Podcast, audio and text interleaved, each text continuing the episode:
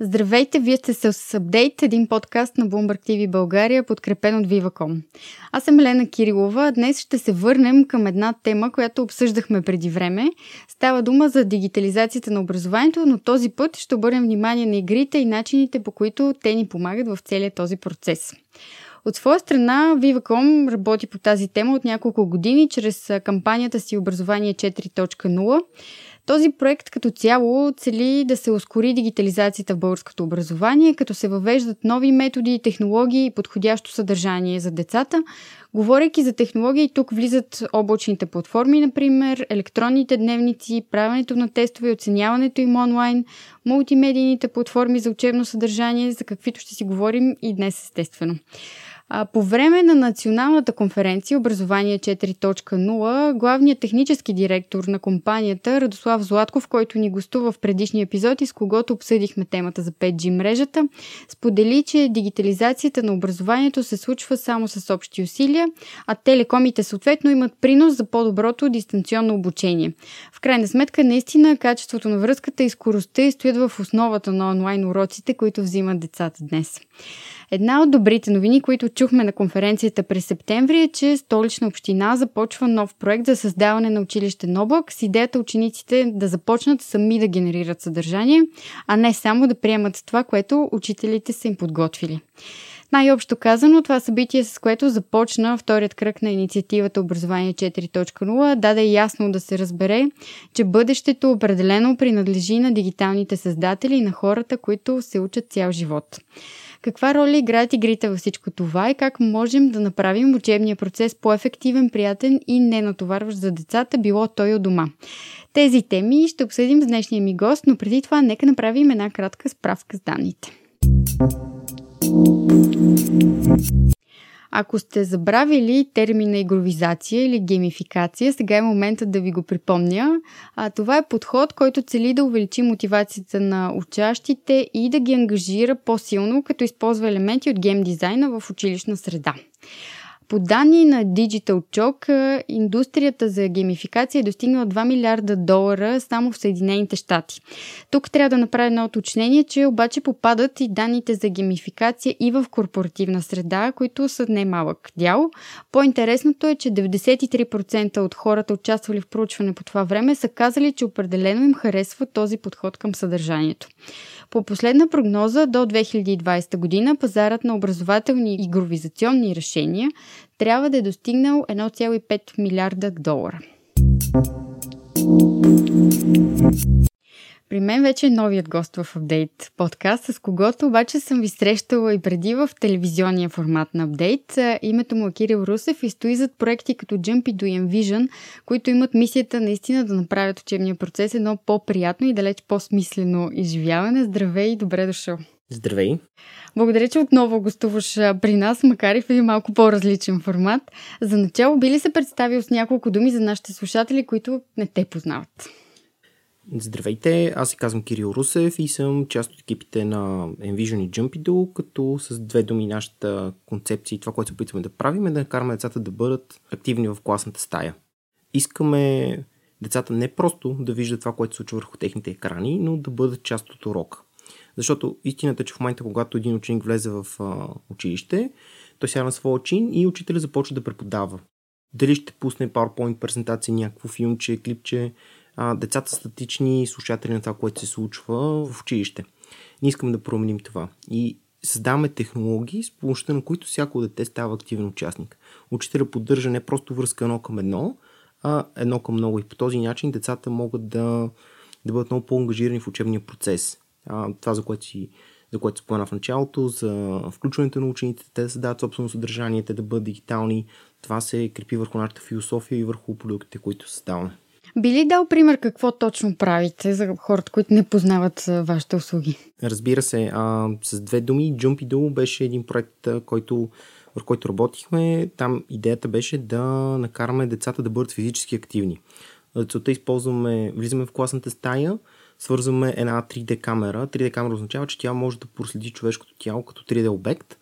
Тази камера ние изключваме към най-обикновен компютър в училище и създаваме серия от образователни игри, които помагат на децата да учат математика с движение на тялото. Примерно, играят игра на футбол, те трябва да клекнат и да скочат, за да наместят топката на един тестови въпрос.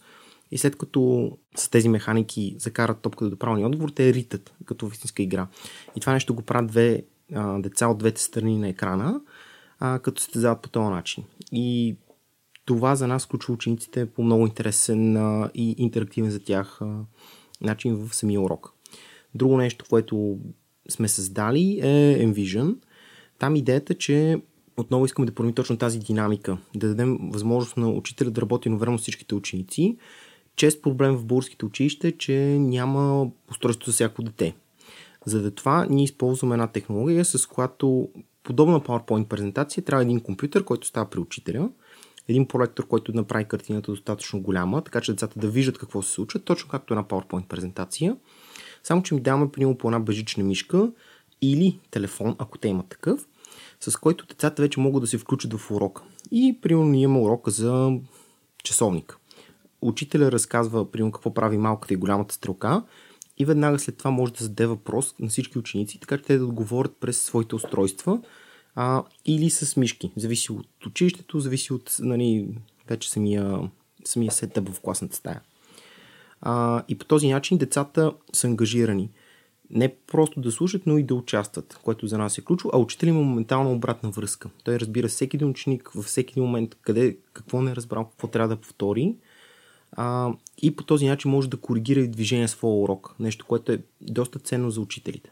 Добре, какво се случва сега в условията на пандемия, когато в последните месеци от предишната учебна година видяхме, че учениците трябваше да са у дома? Да, пандемията промени много неща, направи класната стая още по-динамична в някаква степен.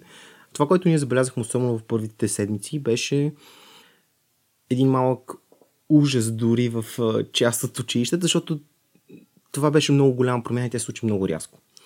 А, но истината е, че цялата пандемия помогна адски много и ние все повече и повече доближаваме до това, до което трябва да прилича на класна стая. Технологиите се превърнаха в помощник за много учители, които, за които те бяха по-скоро предизвикателство. Имаше трудни моменти, но учителите според мен се адаптираха много лесно и цялостното проникване на технологиите в образованието според мен качествено се промени. Имахме поне 5 години напред спрямо това, което бяхме. Това, което ние направихме, беше да адаптираме решенията, които предлагаме в училище. А, те могат, вече, примерно, учител може да създаде урок, той може да го проведе в реално време, примерно да пусне през Zoom или през а, Google Meet, нещо, да, да им пусне линк, а, в реално време те да решат а, дадената задача или дадения урок, или да им го пусне така, че да бъде асинхронно, а, така че учениците да работят в своя собствен темп и учителя просто да получи резултатите от а, техния урок. Можем ли да кажем, че ако преди към образованието имаше доста обвинения, че е консервативно, че не е толкова склонно да инвестира в технологии сега някак прескочихме тая бариера? Ние прескочихме една бариера, защото винаги новите технологии в образованието се движаха от някой учителя в едно училище. Винаги имаше шампионите, които вкараха новите технологии, които се опитваха да, да обяснят технологиите, защо те са полезни и защо те, те ги използват. Но за мен винаги големия проблем беше, че имаше немалко учители, които виждаха предизвикателство в, в използването на технологиите, а когато, както го кажа, нуждата се случи с тази пандемия, те видяха всъщност, че няма друг начин по който да провеждат твоите уроци. И това ги накара малко и под стрес, разбира се, но да, да, да започнат да използват технологиите. Ти веднъж започнеш да ги използваш и минали този първоначалния стрес от вкарването на нова технология, ти сега започваш да виждаш вече и предимствата на това нещо да, да използваш помощници. А колко голям беше стреса за вас и изобщо доведе ли а, пандемията до промяна на бизнес модела по някакъв начин? Да, промениха се много неща. Примерно при нас а, само за една седмица натоварването върху нашите сървъри изкочи 22 пъти. А, което е голям скок. А, имаше много хора, с които ние се опитахме да работим, които изведнъж се сетиха, че те имат това решение на разположение, че могат да го използват за дистанционно обучение. А, ние направихме жест към училищата и по време на, извареното положение. Бяхме отворили софтуер абсолютно безплатно, което вкара още един много голям ръст върху него. А, така че да, нашия бизнес модел се промени и се опитахме се адаптираме към това, което се случва в, в училище, защото то беше ново и за нас. Ние не знаехме какво да направим. Истината е, че преди самата пандемия се бяхме фокусирали повечето върху, върху работата в клас. Това, което се случва, динамиката, учител-ученик, работата в реално време, това учител да може да контролира повече нещата, той да сменя екраните, той да, да променя темпото на самия урок. Докато по време на пандемията ни показва, че има и втори начин, има много термини, в смисъл, примерно за това обърнатата класна стая, в която примерно учениците първо се подготвят за своя урок и след това в клас учителя просто проверява, затвърждава, попълва дупките от тяхното знание.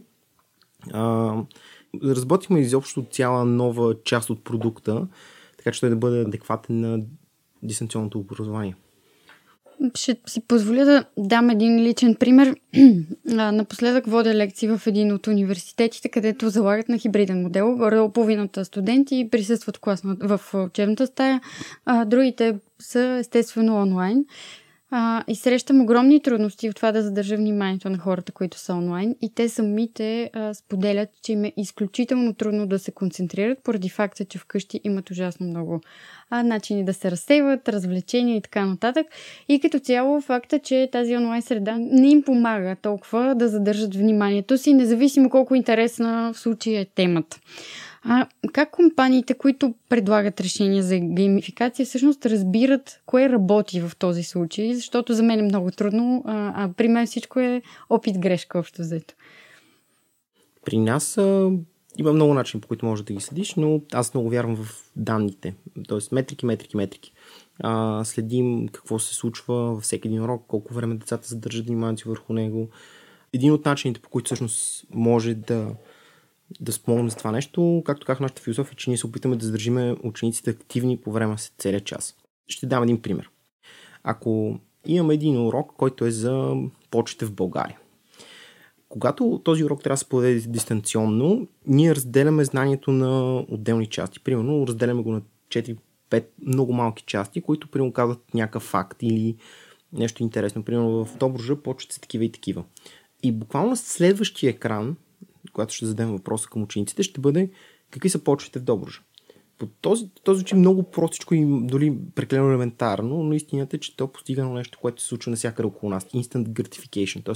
моментална обратна връзка. Ти знаеш, че ако слушаш на този екран, още на следващия екран ще може да приложи знанието. Нещо, което хората подценяват колко силно е, за, особено при малките ученици и не само за малките ученици.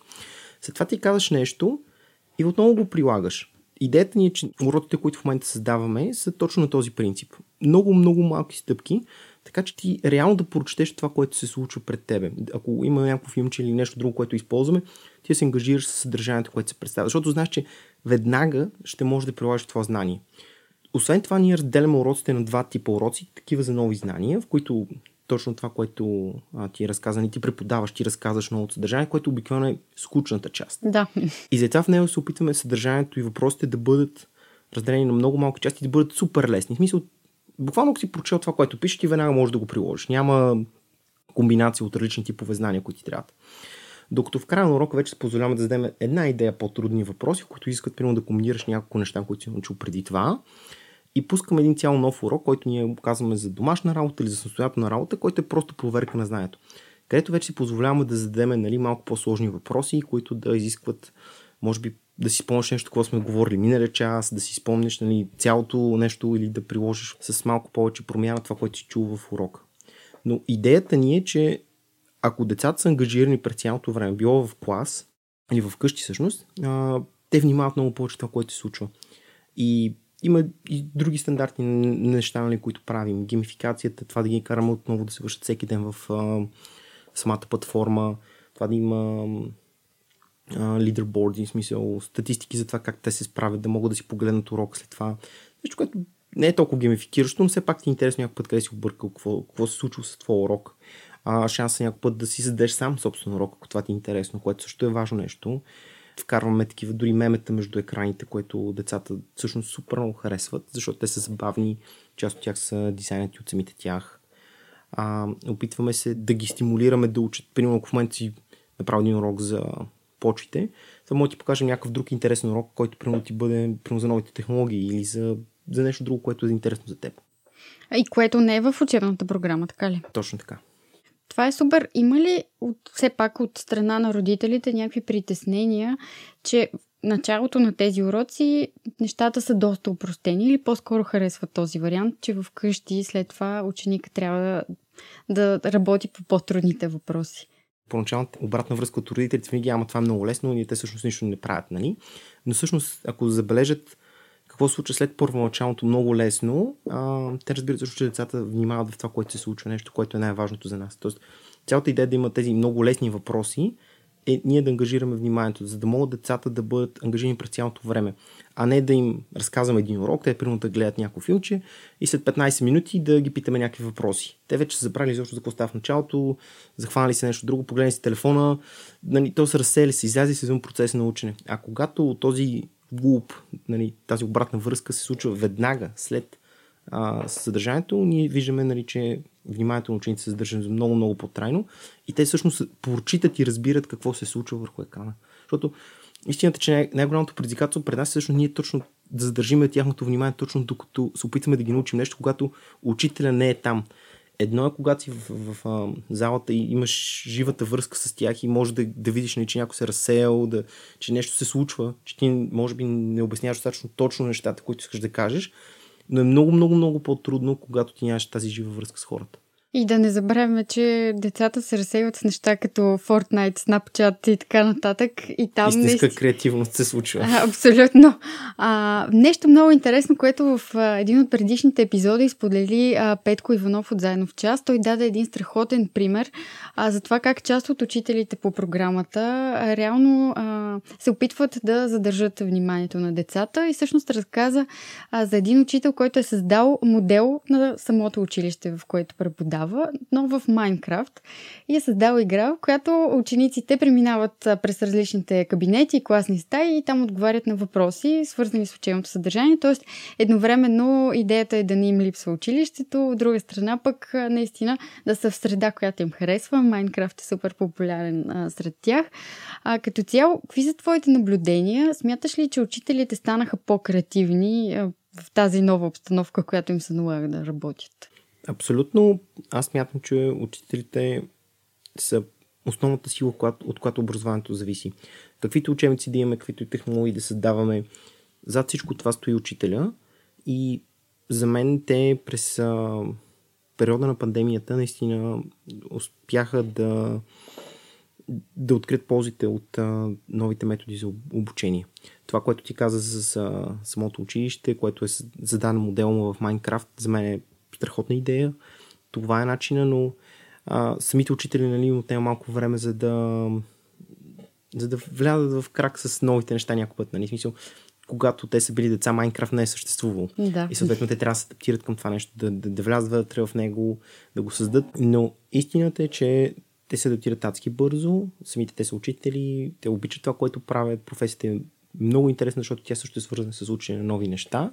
И както децата и самите учители учат, а, така че да, краткият ми отговор е учителите наистина се промениха.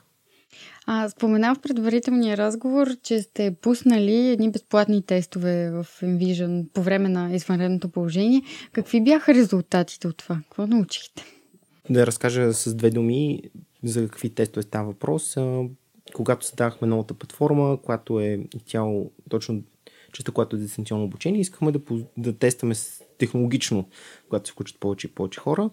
И за да създахме една серия от образователни тестове, които са безплатни, които да помагат на учениците в 4, 7, 10 и 12 клас да се подготвят за НВО-тата или така национално външно оценяване. Това са като матурите. И идеята ни беше да помогне на учениците всъщност да се подготвят по лесни, забавен за тях начин, т.е. през техните телефони. А, за целта седнахме с няколко учителя, записахме, бяхме в студио, записахме едно от новите неща в четвърти клас, беше, че има диктовки, записахме диктовки, така че те да могат да, да си пуснат през телефона диктовката, след това да запишат на лище хартия до телефона, след това да получат отговорите върху екрана, след това да направят тестовете.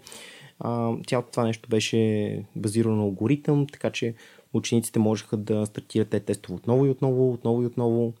А, и за около два месеца реално а, се решиха над милион и половина задачи, а, което за нас беше страхотно, защото показа първо, че платформата е интересна, а второ, че бяхме полезни на учениците, защото очевидно решаваха тези задачи за тяхната подготовка. А, бяхме създали една класация примерно на училищата, в която се бяха включили над 900 училища. А, в България има около 2200-300 училища, които реално биха използвали платформата. А, така че почти 40% от българските училища работеха с а, тези тестове. А, ние, както казах, в течение на самия процес, той беше по-скоро като експеримент за нас, но започваме, както казах, добавихме класация за училищата, чак примерно на третата или четвъртата седмица от самото нещо, за да накараме децата да се състезават, да решават повече тестове, като помагат за тяхното училище, нали, да, колкото повече правилно решени задачи имаше, толкова тяхното училище повече отиваше напред в класацията. И накрая гледахме, особено последните дни, нали, имаше такива стезания между отделни, не толкова отделни класове, колкото отделно училище, нали, кой ще бъде първи, кой ще бъде втори. Беше супер интересно. А, и смятаме, че по такъв начин а, всъщност ние стимулираме учениците да, да стезават за нещо, което ще им бъде полезно после, защото според нас бяха и доста по-подготвени на самите тестове. Един от големите проблеми в последните месеци е факта, че много ученици изостанаха дали поради факта, че нямат достатъчно мотивация, нямат устройства вкъщи, не срещат подкрепа от родителите си, изобщо в средата у дома. И това е страшен проблем на цялата система и голям въпрос как тези деца ще наваксат. Могат ли технологиите наистина да ни помогнат да се справим с тази дупка в образованието, защото тя в момента става доста голяма? Това наистина е сериозен проблем. И истината е, че технологиите могат да помогнат, но там трябва много активна помощ от, вече от страна на Министерството. Защото само технологиите сами по себе си нищо не могат да решат. А, проблема е, аз а, преди няколко месеца, точно по време на, в края на миналата учебна година, си говорих с една учителка от любимец. И самата тя е супер в част с технологиите, тя създаваше тестове, помагаше на децата да, да се адаптират към новото нещо, намираше телефони, така че те да могат да си работят, помагаше на родителите, защото то най-интересното беше, че в такива семейства ти трябва първо да помогнеш на родителите да разберат какво е технологията и как да работят с нея и след това те да помагат и на децата. Това, което се случи, примерно, че те комбинираха технологии с по-старите методи а, и когато трябваше да се правят неща, те а, принтираха ни листа, които ставаха в училището и под вратата на, на вратата на училището идваха родителите, взимаха си листа, после връщаха попълните листа хартини. Така че истината е, че нищо не може да се случи просто за два месеца. Нищо не може. Нали, по някой път има един път, който просто трябва да бъде извървян. Да видят, нали, че ако имаха устройства, ако имаха интернет вкъщи, ако имаха правилната основа, ще ще им бъде много по-лесно, когато се случи такава пандемия. Но истината е, че има много училища, особено в по-малките градове, особено в а, области на България, където хората наистина са финансово затруднени. Тук не говоря за етнос или за нещо друго. То е по-скоро свързано с липсата на финанси и за това ти да имаш устройство вкъщи. Неща, които ние имаме за даденост. Ни. Хващаме си смартфон, отиваме си купиме кафе. Абсолютно, а, за много семейства това не е така. Точно така. И истината е, че пандемията отново, според мен, показа, че класовете видяха контраста, видяха ползите от това. Съседния клас, който има учителя, който е вкарвал тези технологии година след година, година след година, той е работил с родителите през това време, колко по-лесно беше за тях, за да се адаптират към новата среда. И колко по-трудно беше всъщност, ако се опитаме да използваме само старите методи. За финал ми се иска да ми кажеш как си представиш тази нова учебна година, която започна присъствено, но най-вероятно няма да продължи така предвид случващото се с COVID. Аз наистина вярвам, че училища трябва да не бъдат затварани, не ако няма причина за това. Така, така ще го кажа. Смисъл, ако се случи в един клас, в истината, че децата не са толкова застрашена група, но учителите са. Заради това ние много трябва да пазим учителите има огромен процент от учителите, които са над 50 години и, и за тях нали, тази болест реално носи риск. Нещо, което ние трябва много, много, много силно да пазим.